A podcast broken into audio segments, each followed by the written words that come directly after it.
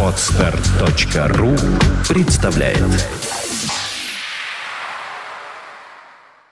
Свободное радио Компьюлента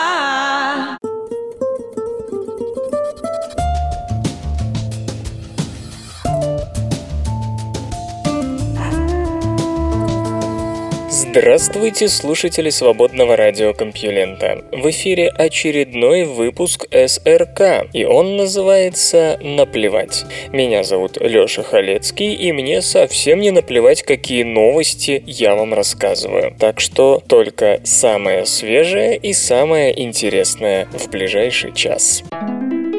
Культура В Помпеях спасают виллу Мистерий. Вилла Мистерий, найденная весной 1909 года, сразу же оказалась под угрозой разрушения. Лишившись 10-метрового защитного слоя из вулканического пепла и земли, она едва не погибла из-за воздействия атмосферных явлений и от землетрясения, которое произошло всего месяц спустя после начала раскопок. Чем больше обнажались колонны, мозаика и фрески, тем выше была опасность. Со временем выяснилось, что бояться следует не только солнца, солнца, дождя, ветра, но и воров. Поэтому через три недели после обнаружения виллы раскопки прекратились, и центр внимания переместился на проблему защиты и сохранения. Из-за этого очистить виллу от земли и пепла удалось только через два десятилетия. С тех пор минуло больше столетия. За это время было предпринято множество усилий по сохранению стен, полов и фресок, удачных и не очень. И вот начат новый проект, в ходе которого археологи, архитекторы, химики и физики физики попытаются вновь залечить раны, нанесенные вилле временем и первыми реставраторами. Вилла Мистерии была построена неподалеку от главных ворот Помпеев в первой половине второго века до нашей эры. Ее площадь около 3700 квадратных метров. Помещений тут по меньшей мере 60. В 79 году, когда Помпеи погибли, дому было, следовательно, больше 200 лет. Скорее всего, он пережил нескольких владельцев, неоднократно отделывался заново и ремонтировался, особенно после сильного землетрясения 62 года. Как и многие другие древнеримские поместья, это был не только роскошный дом, но и центр крестьянского хозяйства. Там располагались точила, кухни, бани, сады, святилища, мраморные статуи и все, что требовалось богачу для приема гостей и развлечений. В спальне были простые черные стены, а атрий выложен панелями, раскрашенными под камень. Но больше всего внимания уделяется сегодня, конечно же, фрескам, изображающим фантастическую архитектуру и ландшафты, а также богов, сатиров и стены жертвоприношения. Самые выдающиеся образцы живописи, созданные в середине первого века до нашей эры, были найдены всего несколько дней спустя после начала раскопок в помещении приблизительно 4,5 на 4,5 метра, которое, вероятно, служило столовой. На ярко-красном фоне более двух десятков фигур в натуральную величину занимаются тем, что разными исследователями интерпретировалось то как пантомима, то как приготовление невесты к свадьбе, то как ритуал посвящения в дионисийские мистерии. На протяжении двух десятилетий строение называлось виллой Итема в честь Аурелия Итема, владельца Hotel Swiss в Помпеях и археолога-любителя, обнаружившего виллу. И только в 1931 году руководитель раскопок Амадео Маюри переименовал ее в виллу Мистерий, опубликовав работу, в которой указал на роспись столовой как на самую важную часть сооружения. Вилла долгое время простояла без крыши. Влага начала подтачивать стены и разрушать фрески. Соль с влажной земли оставляла белые пятна, а солнце обесцвечивало краску. Первые реставраторы-консерваторы иногда снимали фрески, перестраивали или укрепляли стены, затем возвращали картины на место. Для очистки поверхности применялась смесь воска с маслом, и фрески приобретали глянец, который удивил бы древних художников. Заполняя трещины, воск запирал влагу внутри стен, еще больше ослабляя их. В конце концов, вилла, как и большая часть Помпеев, оказалась в плачевном состоянии. Фрески осыпались, мозаика разрушалась под ногами туристов. Воск привел к окислению и потемнению краски, а фрески пожелтели. Возникла необходимость большой, всеобъемлющей программы реставрации реставрации, которую возглавил Стефано Ванакоре, директор специализированной лаборатории в Помпеях. По его словам, сначала надо проанализировать каждую поверхность, определить, какой материал использовался в древности и современности, и только после этого становится ясно, что делать дальше. Некоторые традиционные методы реставрации не исчерпали себя по сей день. Если нет возможности оставить древние элементы мозаики, их меняют на аналогичные. Фрески очищаются вручную при помощи скальпеля или химикатов. В трещины вводят акриловую смолу, разведенную деионизированной водой. В то же время используются, конечно, и более современные технологии. Лазеры очищают фрески, степень повреждения определяется ультразвуком, тепловизорами и радарами. Состояние крыши исследуется беспилотниками. Фреска только на первый взгляд имеет один слой. В действительности ее наносили в несколько слоев, и она становилась частью стены. Согласно классической методе, первым делом следовало покрыть стену двумя грубыми слоями штукатурки, которым давали высохнуть и затвердеть, после чего наносился третий, гладкий. Сухая краска смешивалась с водой и наносилась на стену, пока этот слой оставался влажным. В результате получалось изображение, способное выдержать сотни и даже тысячи лет, в отличие от масляной живописи, которая с легкостью отшелушивается и откалывается. Самый безопасный способ очистить фреску – лазерный. Он позволяет снимать по нескольку микронов за раз методом фотоабляции. Грязевую корку осторожно нагревают, пока она не испарится. Отдельная задача – убедиться в сохранности стен как таковых. Для ее выполнения пригласили сотрудников Кильского университета. Поскольку сегодня уже не принято снимать фрески, ученые сделали выбор в пользу ультразвука, который позволяет исследовать верхний слой, содержащий фреску и штукатурку под ней. Изменение скорости ультразвуковых волн, проходящих через стены, позволяет судить о наличии скрытых трещин, а также об интрузиях воды и соли. Одновременно для тех же целей применяется термография, причем не только пассивная, но и активная, когда стену нагревают. Немного, всего на 2 градуса. Там, где фреска отстала от штукатурки, участок быстрее нагревается и быстрее остывает, тогда как водяная интрузия ведет себя обычно противоположным образом. Еще дальше в стену позволяют заглянуть устройства, излучающие и принимающие электромагнитные волны, которые разными материалами рассеиваются по-разному. Практически вся вилла Мистерий сегодня укрыта защитной оболочкой, но ее части возводились в разное время и из разных материалов. Два года назад рухнули стропила, державшие крышу над перистилем, и тогда специалисты решили провести ревизию всего сооружения. Археолог Иммакалата Бергамаско и его коллеги вооружились не только классическими молоточками, но и дронами, которые впервые сфотографировали крышу с высоты птичьего полета. Установлена даже специальная камера, которая фиксирует накопление влаги, главного врага реставраторов. Турист, проходящий сегодня по древним камням через форум, где все еще стоят храмы и складские помещения, минующий пекарню с ее огромным жорновом, заглядывающий в трактиры, лавки, дома, бордели, полагает, что видит город точно таким, каким он был два тысячелетия назад. Это действительно так, и вилла Мистерий лучше этому подтверждение. Но в этом-то и заключается самая большая проблема. Многие другие дома, которые были украшены не менее богато, лишились своих фресок и мозаик, попавших в музейные коллекции или просто украденных. Помпеи были открыты в середине XVIII века, и никто их, конечно, не защищал. Виллу Мистерии раскапывали уже в другую эпоху, и было решено оставить фрески и мозаику на месте. Поэтому то, что посетитель видит в Помпеях сегодня, это не просто подарок природы, а результат кропотливой работы огромного количества ученых.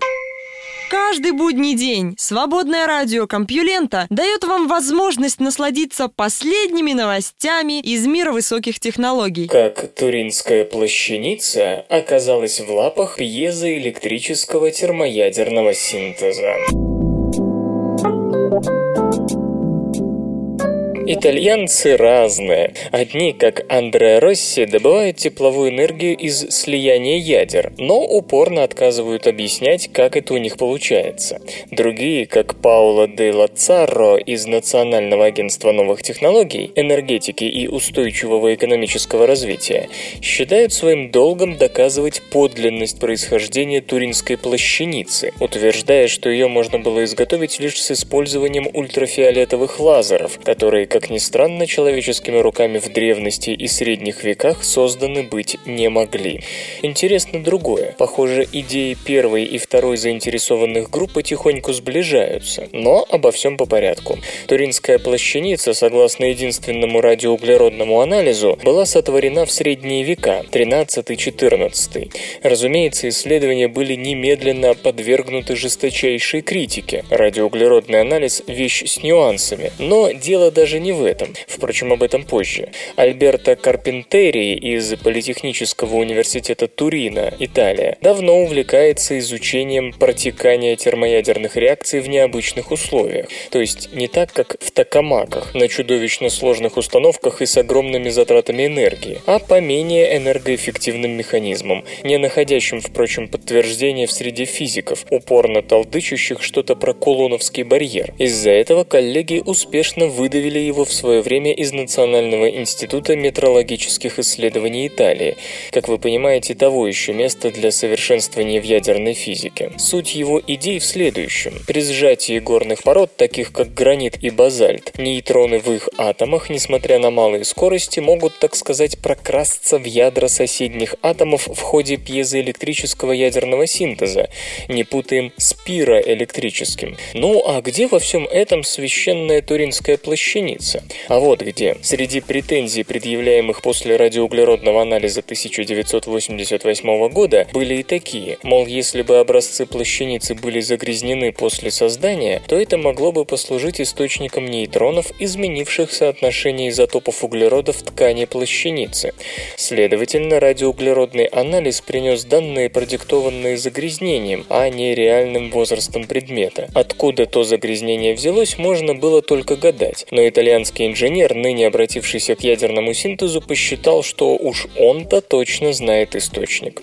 Идея пришла в его голову не сама по себе, а после ознакомления с имеющими весьма противоречивые оценки в научных кругах результатами группы Кужевского, НИИ ядерной физики МГУ. Согласно им, как минимум в нескольких регионах Земли количество нейтронов может зависеть не от того, что привносит космическое пространство, а напротив от нейтронного потока, идущего из недр Земли в точках стыков тектонических плит и так далее. Соответственно, в случае той или иной формы сейсмической активности подобный поток нейтронов может существенно активироваться. Мы не будем оценивать, насколько именно господин Карпентери мог почерпнуть свои идеи о пьезоэлектрическом ядерном синтезе из подобных наблюдений, но заметим, что в последнее время, отталкиваясь от наблюдений господина Кужевского, очень и очень необычные публикации стали появляться и в России. Дело дошло до обнаружения аномально высокого уровня эмиссии тепловых нейтронов в биоцинозах, наземных леса и морских поля фитопланктона. Уровень нейтронного излучения может достигать в биоцинозах 10 тысяч частиц на квадратный метр в секунду. И ведь это только ягодки.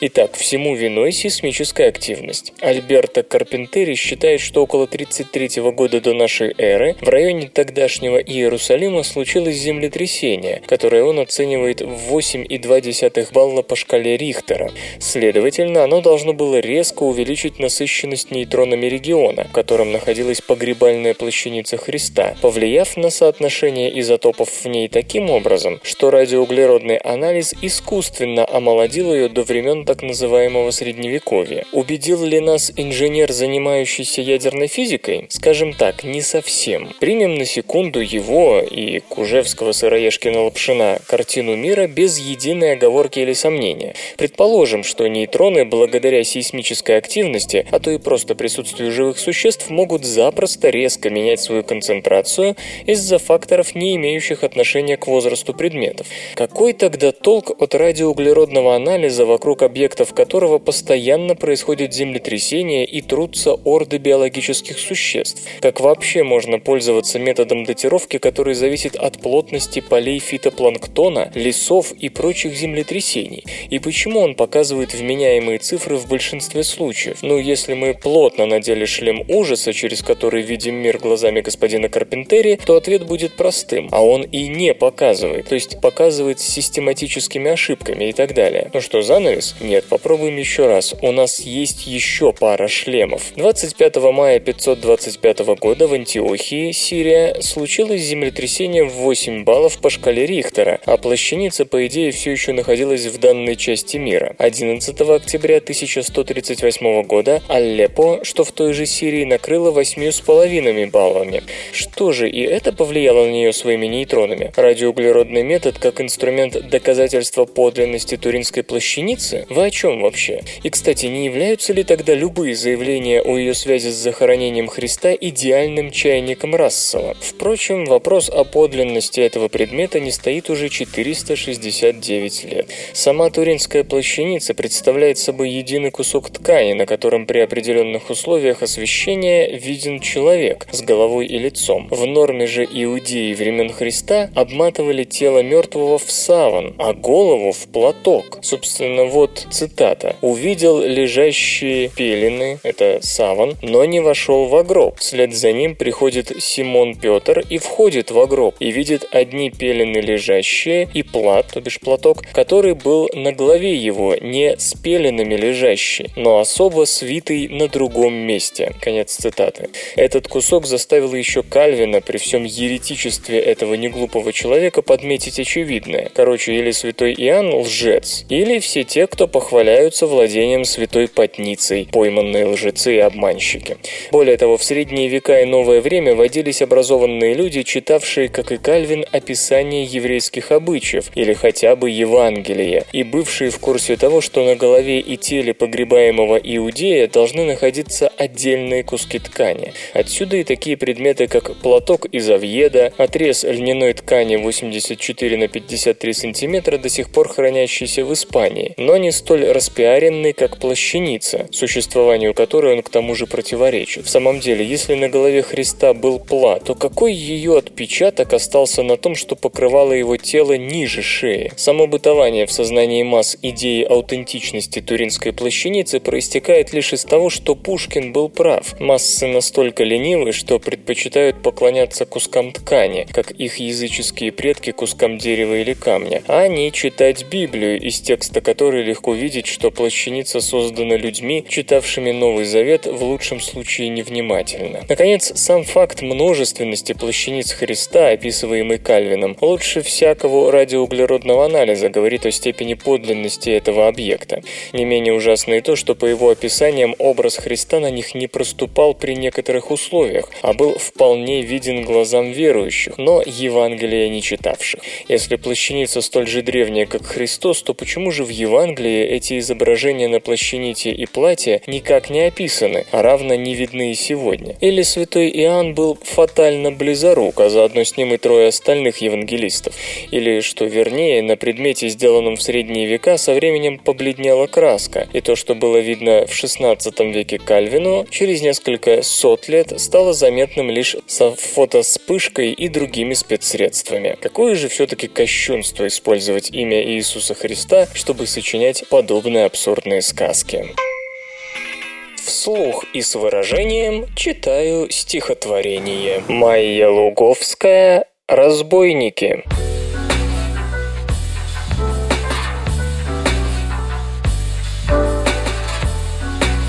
Мы умирали вместе на кресте. Мы ничего не знали о Христе. Он был такой же смертный, как и мы, страдал, как мы, страшился смертной тьмы. Когда последний крик рванулся в твердь, все пресеклось, и наступила смерть. Кто выдумать посмел, что он воскрес, не понимает, что такое крест.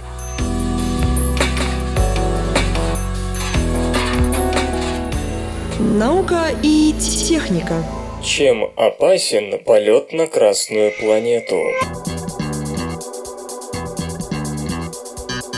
О полете на Марс человечество мечтало задолго до гагаринского подвига. Пионер германского и американского ракетостроения Вернер фон Браун полагал, что человек ступит на Красную планету уже в 1965 году. С тех пор назывались разные даты, и всегда они отстояли от текущего момента лет на 20. Минуло неприлично много времени, однако завтра так и не наступило. Отчасти это объясняется тем, что нет такого пункта назначения, как космос космос. Выход на земную орбиту, полеты на Луну или Марс – все это очень разные мероприятия. Мы еще в самом начале космической эры, и на первый план выходит задача построения кораблей, которые не развалятся при старте, и она до сих пор далеко не всегда имеет успех. Путешествие на Марс заставляет специалистов ломать голову над проблемой иного порядка, поскольку это уже не спринт, но марафон, и фокус смещается с аппаратуры на человеческий организм. Даже такая, казалось бы, рутина, как невесомость, которая уже больше 50 лет никого не удивляет, становится серьезным препятствием. Земная жизнь на протяжении 3,5 миллиардов лет эволюционировала при неизменной силе тяжести. Уберите гравитацию, и вы обнаружите, что у вас совсем другое тело, незнакомое и чужое. Прежде чем рассуждать об опасностях, которые несет с собой космическое излучение во время полета на Марс, давайте разберемся сначала с этим, призывает в своей новой книге «Экстремальная медицина» Кевин Фонг, профессор Университетского колледжа Лондона и специалист по космической медицине, работавший в том числе с НАСА. Пока мы ходим по Земле, сила притяжения остается незаметной. Нам кажется совершенно естественным, что мы приклеены к поверхности Земли, но стоит нам хотя бы повиснуть на турнике, не говоря уже о прыжках с парашютом, как гравитация немедленно начинает требовать к себе внимания. На самом деле все наше тело – результат адаптации к этой силе. Без четырехглавой мышцы бедра, ягодиц, икр, мышцы, выпрямляющие позвоночник, мы с вами сейчас не стояли бы прямо, а приняли бы позу эмбриона. Эти мышцы созданы постоянными упражнениями, которые мы совершаем ежедневно, не придавая этому значения. Вот почему плоть, составляющая основную часть бедра, а также расширяющая и укрепляющая колено, изнашивается раньше остального организма. В экспериментах, когда мышей отправляли в космос, более трети массы четырехглавой мышцы терялась всего за 9 дней. Кости тоже продукт силы притяжения. Нам кажется, что скелет это просто основа, на которую натянуты мышцы, или что-то вроде доспехов. Однако на микроскопическом уровне скелет – динамическая система, которая постоянно изменяется в зависимости от гравитации, стремясь защитить кость от растяжения. Отсутствие силы тяжести приводит к остеопорозу, а поскольку 99% нашего кальция хранится именно в костях, он, став ненужным, попадает в кровоток, вызывая новые проблемы. От запора и почечно-каменной болезни до психотической депрессии. На этом биологическая адаптация к силе тяжести не заканчивается. Когда мы встаем с кровати, сердцу, а это мышца, приходится преодолевать гравитацию, закачивая кровь в сонную артерию, ведущую к мозгу. Чем больше вы валяетесь на диване, тем труднее сердцу справляться с этой задачей. Далее, во внутреннем ухе расположена система акселерометров, атолиты и полукружные каналы. Своими данными она делится с глазами, сердцем, суставами и мышцами, и это тоже результат гравитации. Представьте, что мир вокруг вас тошнотворно покачивается. Довести себя до такого состояния можно не только болезнью, наркотиками и ядами, но и попаданием в невесомость. Есть и другие неприятности, природа которых не вполне ясна. Падает количество эритроцитов, провоцируя анемию, ухудшается иммунитет, замедляется затягивание ран, расстраивается сон. Наконец, нужно как-то решить вопрос с жизнью как таковой. За счет чего экипаж будет жить в космосе почти три года? Производить кислород можно электролизом воды, но запасы этой драгоценной жидкости надо все время восполнять. Другой вариант – выращивать пшеницу, которая не только даст нужное количество кислорода, но и удалит из воздуха углекислый газ, а также станет источником пропитания. Вот только какова вероятность того, что пшеница возьмет и погибнет? Третье предложение всерьез обсуждалось на одном из симпозиумов Европейского космического агентства. Водоросли. С ними проще, чем с пшеницей, а в остальном они столь же выгодны во всех отношениях. Водоросли – источник белка, а питаться они будут естественными отходами самих космонавтов. И только в последнюю очередь господин Фонг предлагает подумать о радиации. Уровень облучения на пути к Марсу оценивается в пределах нормы, но только в том случае, если не будет вспышки на Солнце. Оболочка космического корабля из свинца и прочих тяжелых металлов не спасет воежоров от высокоэнергетических тяжелых частиц. Но даже если удастся защититься от радиации и наладить жизнеобеспечение, все равно придется вернуться к невесомости. К счастью, специалисты это прекрасно понимают. Самый простой способ имитировать отсутствие гравитации – уложить человека в постель на продолжительное время. Из этих экспериментов выросла следующая идея – прописывать будущим космонавтам невесомость в небольших, но мощных дозах. НАСА уже проводила такие опыты, и первые результаты обнадеживали. Сердце и мышцы удается защитить. Скорее всего, костям это тоже пойдет на пользу, а вот внутреннее ухо нужно тренировать как-то иначе. Увы, все эти смелые мероприятия проводились до того, как бюджет НАСА резко сократили. На сайте компьюлента.ру вас встретят, обогреют, накормят и расскажут последние новости. Эпигенетический код у растений играет по-крупному. Эпигенетические модификации ДНК не вносят никаких изменений в последовательность нуклеотидов, но зато преобразуют, если можно так сказать, их внешний вид. Например, к нуклеотиду цитозину прямо в ДНК можно прикрепить метильную группу, превратив его в метилцитозин. По сути, сам генетический код в этом месте не изменится, мутации как таковой не будет, но активность гена с метилированной регуляторной областью станет другой. Метилирование подавляет работу гена. Тут я замечу, что эпигенетические способы регуляции генетической активности одним лишь метилированием ДНК не исчерпываются. Эпигенетические модификации есть у многих живых организмов, но у животных, например, они обнуляются при передаче генетического материала потомкам. Уже в половых клетках ДНК освобождается от модификаций. У растений же, напротив, эти модификации передаются из поколения в поколение. И в этом случае можно с полным основанием говорить об эпигенетическом наследственном коде. Но хотя про сохранность эпигенетического кода у растений известно довольно давно, ученые до сих пор выясняют, насколько влиятельны такие модификации, как много может зависеть от них в жизни растений. Пытаясь разобраться с этим, Фрэнк Йоханнес из Университета Гронингена, Нидерланды, и его коллеги из Национального института здравоохранения и медицинских исследований Франции получили несколько линий арабидопсиса. Все линии были были одинаковы генетически, различаясь лишь эпигенетическими маркерами, которые переходили из поколения в поколение. Именно благодаря тому, что растения были одинаковы генетически, но различались эпигенетически, удалось показать, что эпигенетический код влияет на такие важные характеристики, как время цветения и длина первичного корня.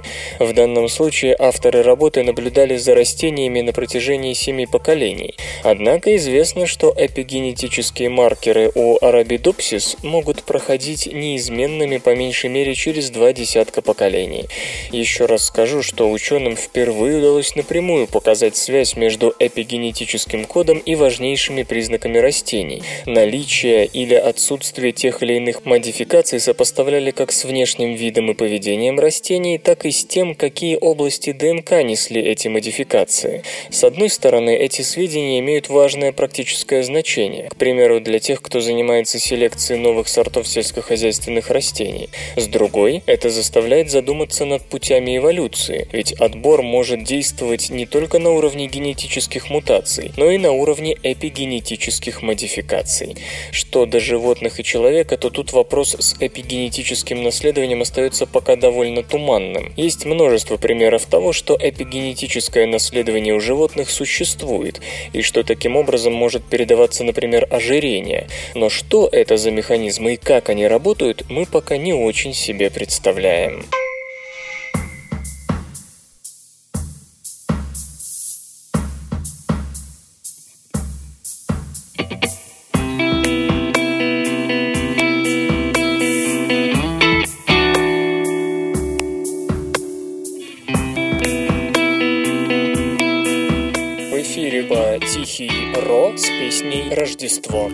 Сегодня ангел спустился на землю. На тростниковых крышах эльфы шепотом пели Мой пегас поранил крыло мы забудем про боль, мы с тобой одно Сегодня ангел спустился на землю. Тростниковые крыши поглотили метели. Твой пегас поранил крыло Мы идем до утра в Рождество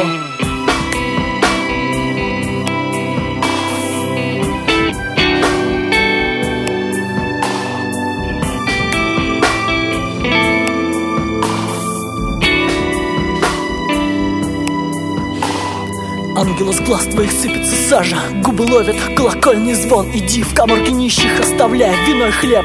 Иди по коромыслам радуги. Знаю, сегодня львы не сожрут твои крылья Но на спинах своих понесут вдоль реки. Слезы и вопли, могущие рыбы во имя. Слова невесомые, но толпой волшебства плавники. Не бойся, мы разучились вырывать сердца. Ты будь спокоен, мы листопадами перевернули королевство. В флаконе Атлантида спрятан страх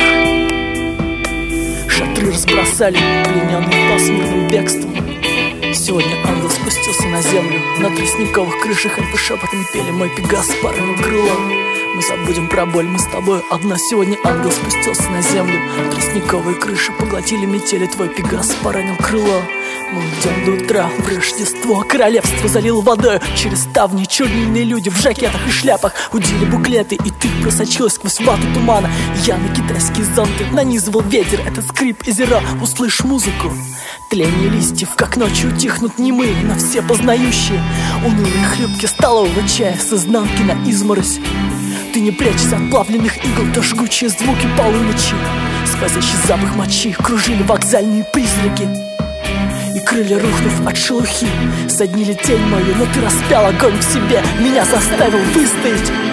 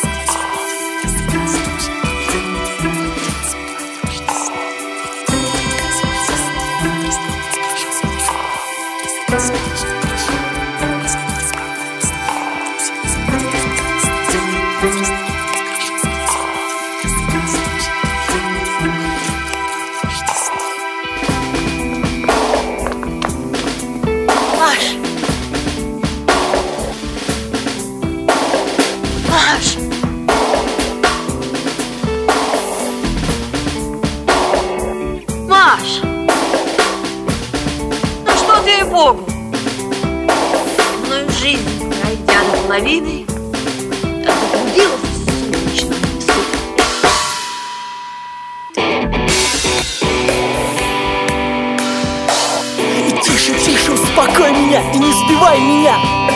Будь до огня позволенный, уснувший музы дня. И не спеши, спешить некуда, глотая тишь января. Ты ворвалась безумная, приветливо, насытив музыку ветром. Все поглощаемо, ангел сердце свое разорвал И рассеял на площадь города. Изумруды посыпались к людям, к их ногам. Телефонный звонок не рассек, услышал их крики и трубы. Все так было и будет я знаю.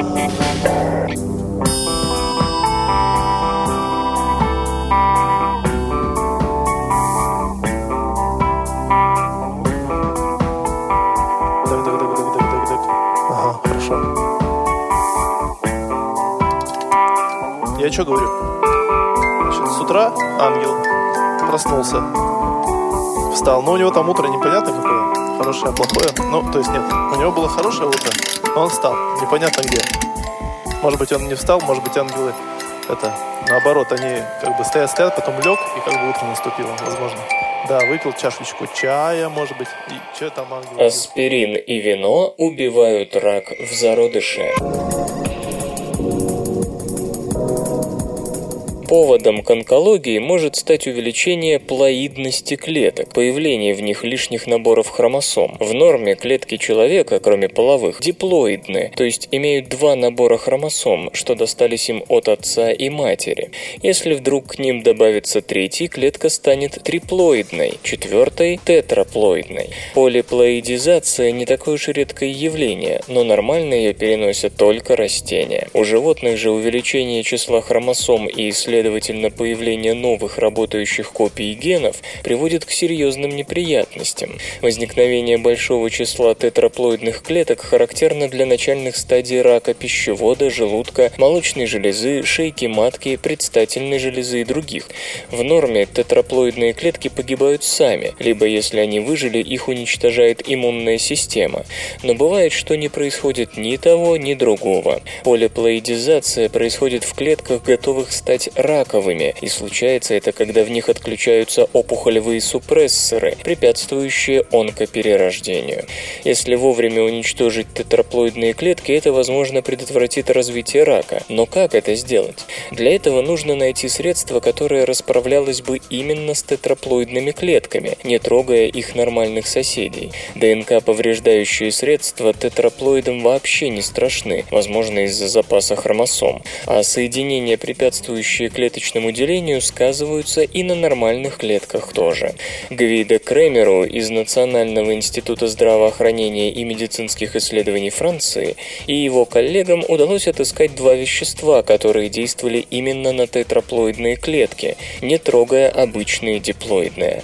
Вещества оказались банальней некуда – аспирин и ресвератрол. Ресвератрол часто обсуждается как средство, продлевающее жизнь, и обычно в связи с ресвератролом вспоминают красное вино, где его действительно много. Однако содержится он и в других продуктах. И ресвератрол, и аспирин вроде бы подавляют развитие рака, однако что именно и как именно они при этом делают, ученые продолжают допытываться.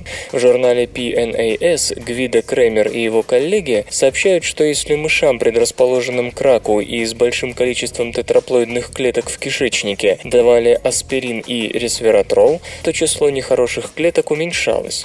Следовательно, падала и вероятность развития злокачественной опухоли. В другом эксперименте ресвератрол и аспирин предлагали клеткам мышиного рака легких, мышиным эмбриональным фибробластам и клеткам человеческого рака прямой кишки. У каждой разновидности были как диплоидные, так и тетраплоидные клетки, но аспирин и ресвератрол уничтожили только тетраплоидные клетки, оставив в живых диплоидные. Тут, конечно, можно спросить, а как же диплоидные раковые клетки? Ну, против них можно использовать классические противоопухолевые соединения, вроде цисплатина. Однако исследователи подчеркивают, что такие препараты были бессильны против тетраплоидных раковых клеток. Авторы работы полагают, что эффект ресвератрола и аспирина связан с тем, что они ускоряют синтез АМФ-активируемой протеинкиназы, контролирующей энергетический баланс клетки. В диплоидных и в тетраплоидных клетках активность этой протеинкиназы возрастала одинаково, но погибали только тетраплоидные клетки. Впрочем, какой именно механизм тут работает, еще только предстоит выяснить как зрение и осязание управляют ходьбой и жонглированием. Идя куда-то, мы вряд ли задумываемся над тем, какую сложную работу в этот момент выполняет наш мозг, а ведь ему нужно поддерживать ритм движений, координируя работу мышц в соответствии с тем, что сообщает осязание, так как мы периодически опираемся то одной, то другой ногой на землю. И зрение. Мы ведь смотрим, где находимся и куда шагаем. Задача, как видим, многоуровневая, многофакторная и поэтому непростая. Но поскольку с ходьбой и бегом у нас никаких затруднений нет, наш мозг, очевидно, научился решать ее давным-давно. Но Коэн из Университета Джонса Хопкинса и его коллеги из Пенсильванского и Стэнфордского университетов, все США, попытались понять, как мозг координирует такие регулярные движения во времени. Однако эксперименты велись не с ходьбой, а с жонглированием. Между тем и другим гораздо больше общего, чем может показаться. В обоих случаях нужно выполнять одинаковые движения и координировать их с осязанием и зрением. Человеку давали своеобразный пульт управления, что-то вроде поворотного рычага в форме ракетки для настольного тенниса, с помощью которого он должен был управлять мячиком на экране компьютера. Мячик подскакивал, когда рычаг вели вверх, причем нужно было, чтобы виртуальный мячик допрыгнул до зоны между двумя линиями. В общем, этакое жонглирование теннисным мячом на теннисной ракетке, только в виртуальном пространстве. В одном варианте эксперимента испытуемый мог полагаться только на свое зрение, в другом чувствовал своей рукой настоящий импульс, когда виртуальный мячик касался виртуальной же поверхности, как если бы он действительно влетел в ракетку. И как пишут исследователи в Journal of Neurophysiology, если подопытный чувствовал осязательную обратную связь с виртуальным объектом, он выполнял задание в половину лучше, чем когда руководствовался только зрением. Однако это «лучше» касалось лишь синхронизации движений руки и мячика, то есть испытуемый точнее угадывал, когда мячик нужно отбить. Что понятно, получая данные не только от зрения, но и от осязания, мозг лучше координирует движение во времени. Однако на точность в смысле попадания мячика в требуемую зону осязание никак не влияло. С осязанием или без человек одинаково промахивался, и мячик либо не долетал, либо перелетал. В итоге исследователи делают вывод, что осязание помогает именно временному распределению моторной активности, то есть от него, грубо говоря, зависит ритм движений. Что же до зрения, то оно необходимо для пространственного позиционирования этой самой активности, то есть для ответа на вопросы «где» и «куда». При этом глаза, конечно, должны сообщаться с осязанием. К примеру, сигнал к тому, что ритм шагов нужно замедлить или ускорить, приходит от зрения. С практической точки зрения эти результаты могут пригодиться при борьбе с психомоторными расстройствами, выражающимися в неспособности контролировать движение. С другой стороны, это может быть полезно при создании роботов, которые будут сами без помощи человека управлять своими движениями в зависимости от ситуации. Исторический анекдот. Решили как-то в Швеции построить корабль. Да не простой, а такой, чтобы все ахнули. Сам Густав Адольф II распорядился о его создании. Корабль был завершен через три года строительства в 1628 году.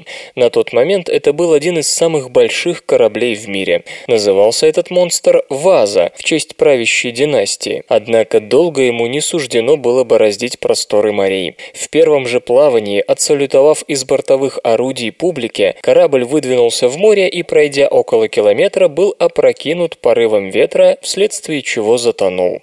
Правда, на этом история не заканчивается. Его подняли со дна через 333 года, и сейчас это единственный полностью сохранившийся корабль того времени. Музеем стал, обессмертился. Кстати, ваза в переводе со шведского «сноп», так что как вы яхту назовете, так она и...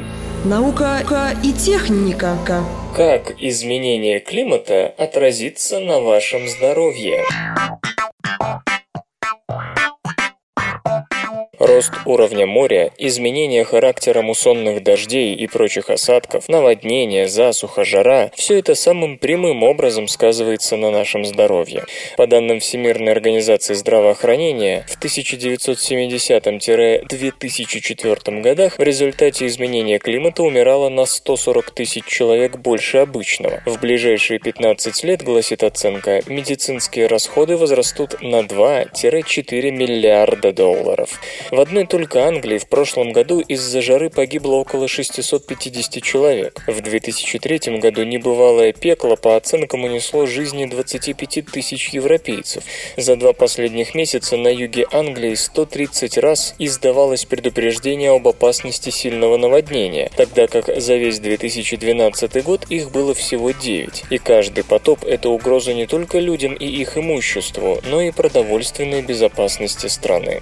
Каждый из этих конкретных случаев невозможно объяснить выбросом парниковых газов, но ученые согласны в том, что изменение климата увеличивает частоту подобных явлений и повышает их силу. Человек не изолирован от остальной экосистемы. Все, что мы делаем, отражается на состоянии планеты, и это не только крупномасштабные погодные явления. То, как мы питаемся, как работает наш кишечник, как мы дышим, влияет на мир вокруг нас, и в то же время обусловлено им. Даже небольшое нарушение привычного баланса микроорганизмов в нашем теле может привести к катастрофе. Например, повышение температуры сказывается на том, с какими микробами мы имеем дело и в каких количествах. Чем теплее воздух, тем выше вероятность подхватить кишечную инфекцию, скажем, сальмонеллез, а потепление воды и наводнения увеличивают шансы на вспышку холеры. Изменение температуры, количество осадков, влажности воздуха и почвы, уровня моря – все это влияет на перенос насекомыми возбудителей заболеваний, таких как малярия, лихорадка Денге, японский энцефалит, филяриатозы, чума, клещевой энцефалит, болезнь Лайма, рикетсиозы, шистосомоз, а также недуги, вызываемые вирусом западного Нила и чукунгуньей. Кроме того, в результате изменения климата изменится взаимодействие одних народов с другими, и в том числе с их патогенами. Вынужденная миграция станет, пожалуй, самым катастрофическим последствием климатических перемен. Рост уровня моря, снижение урожайности, разгул стихии заставят как миллионы людей снятся с насиженных мест. Беженцы будут страдать от нехватки еды и антисанитарии, логическим следствием чего станут болезни. Международный комитет Красного Креста считает, что уже сейчас экологических беженцев больше, чем политических. В 2009 изменение климата лишило крова 36 миллионов человек, и к 2050 этот показатель увеличится до 50 миллионов, а в худшем случае до 200 миллионов.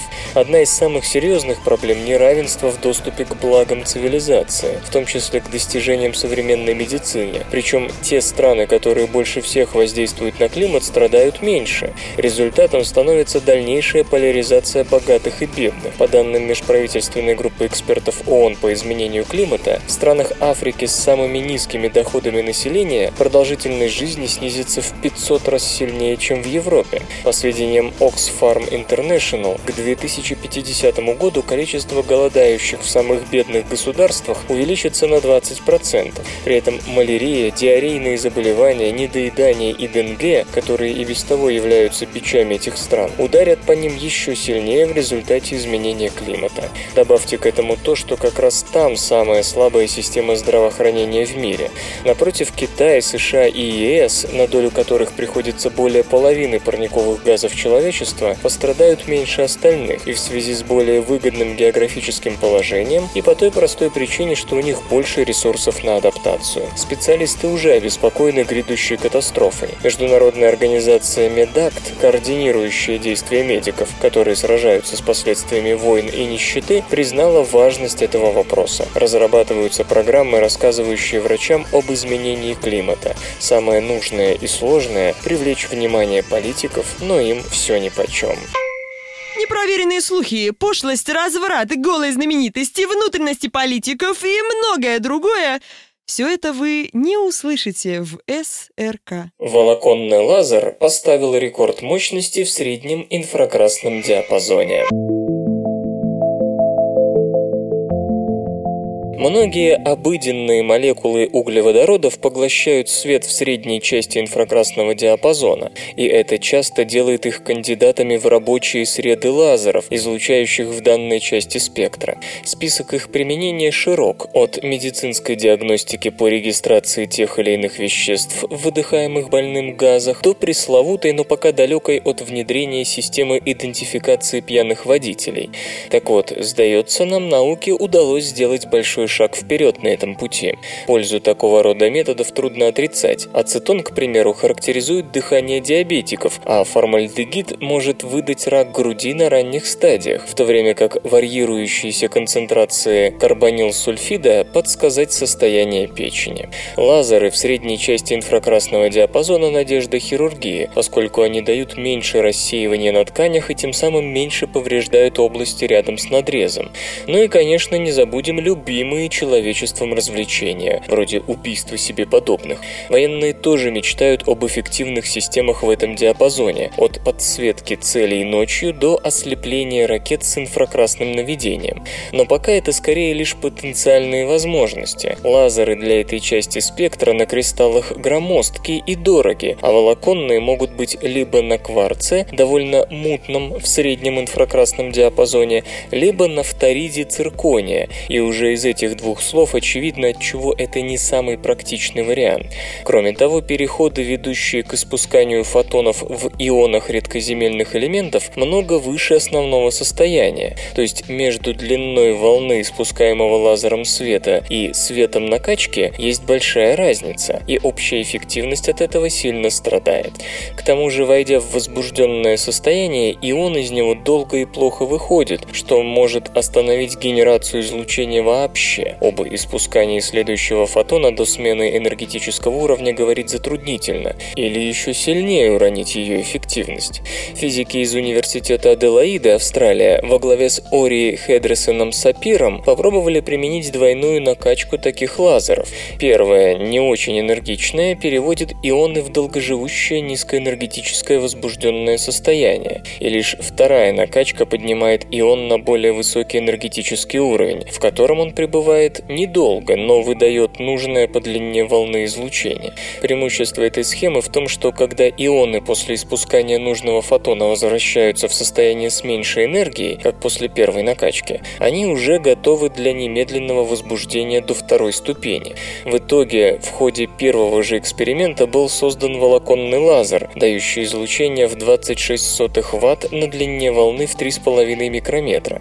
Не впечатляет? Зря, ведь это мощнейший волоконный лазер, работающий при комнатной температуре без использования нелинейных эффектов, а заодно еще и чемпион по длине волны для лазеров, действующих в таких условиях. Если ранее эффективность лазеров, функционировавших в средней части инфракрасного диапазона, не превышала 3%, то на этот раз удалось достичь 18%, причем без существенного удорожания и усложнения схемы. Впрочем, мы не очень точно выразились. По сути, произошло ее удешевление. Дело в том, что два примененных средства накачки стоили меньше, чем одно традиционное, так как каждый из них имел значительно меньшую мощность.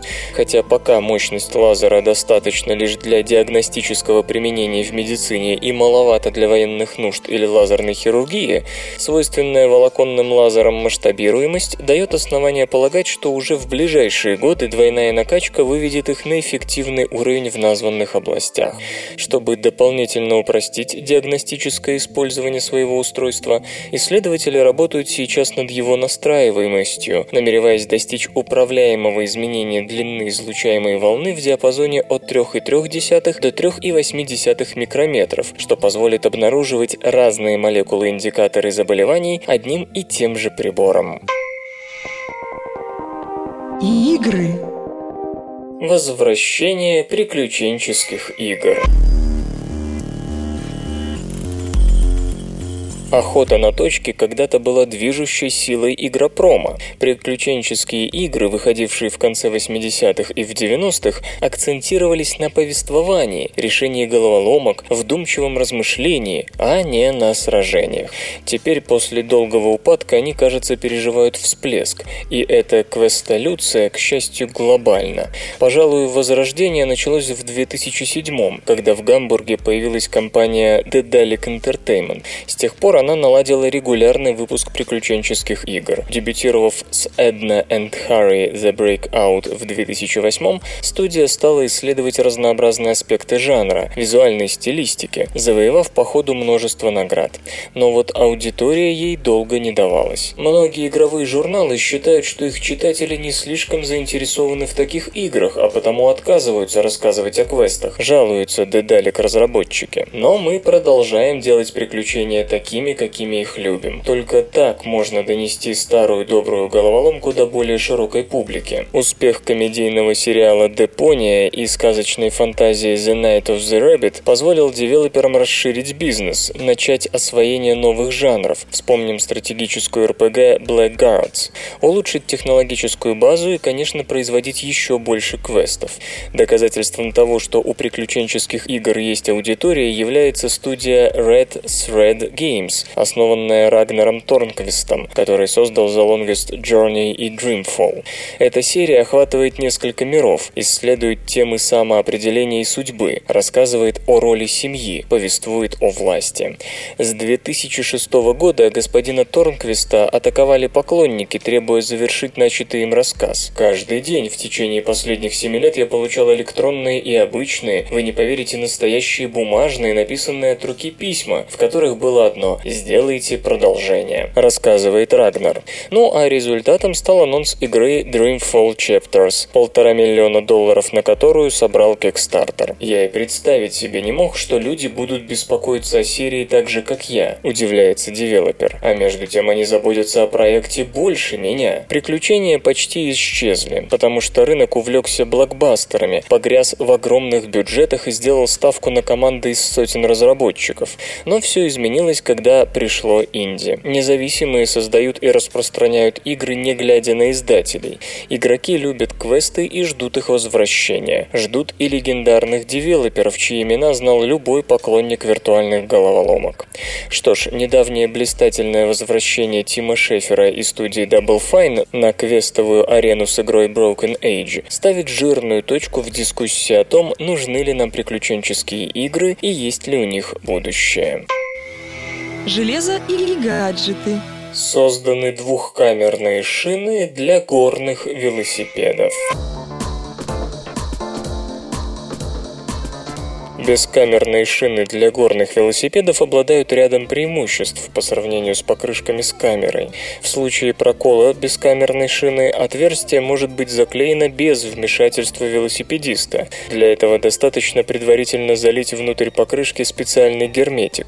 На бескамерных покрышках отсутствует высокое сопротивление качению. Наконец, ездить на таких шинах можно с пониженным давлением, что увеличивает площадь пятна контакта с поверхностью и улучшает проходимость. Однако эксплуатация бескамерных шин сопряжена и с определенными сложностями. При слишком низком давлении покрышки подвержены так называемым змеиным укусам, повреждениям, возникающим при ударе о препятствие и обод колеса.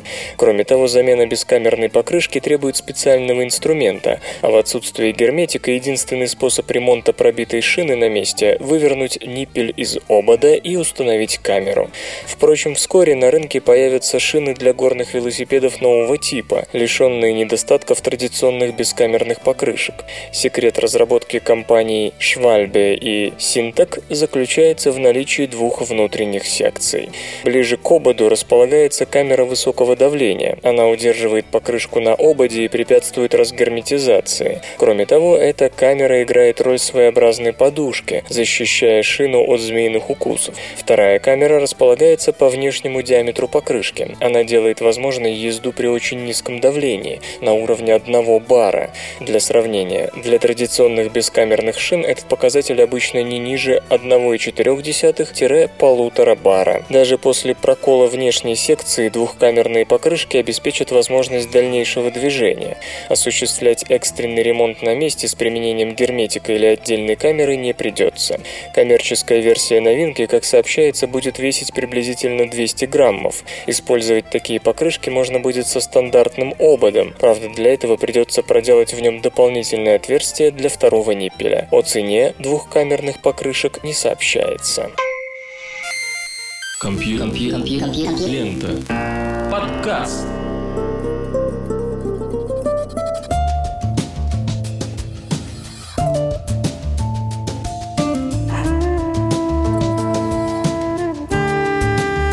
Выпуск «Наплевать» подошел к концу. Вы слышали Лёшу Халецкого, «Свободное радио Компьюлента» и песенку осталось послушать. Свободное радио Компьюлента.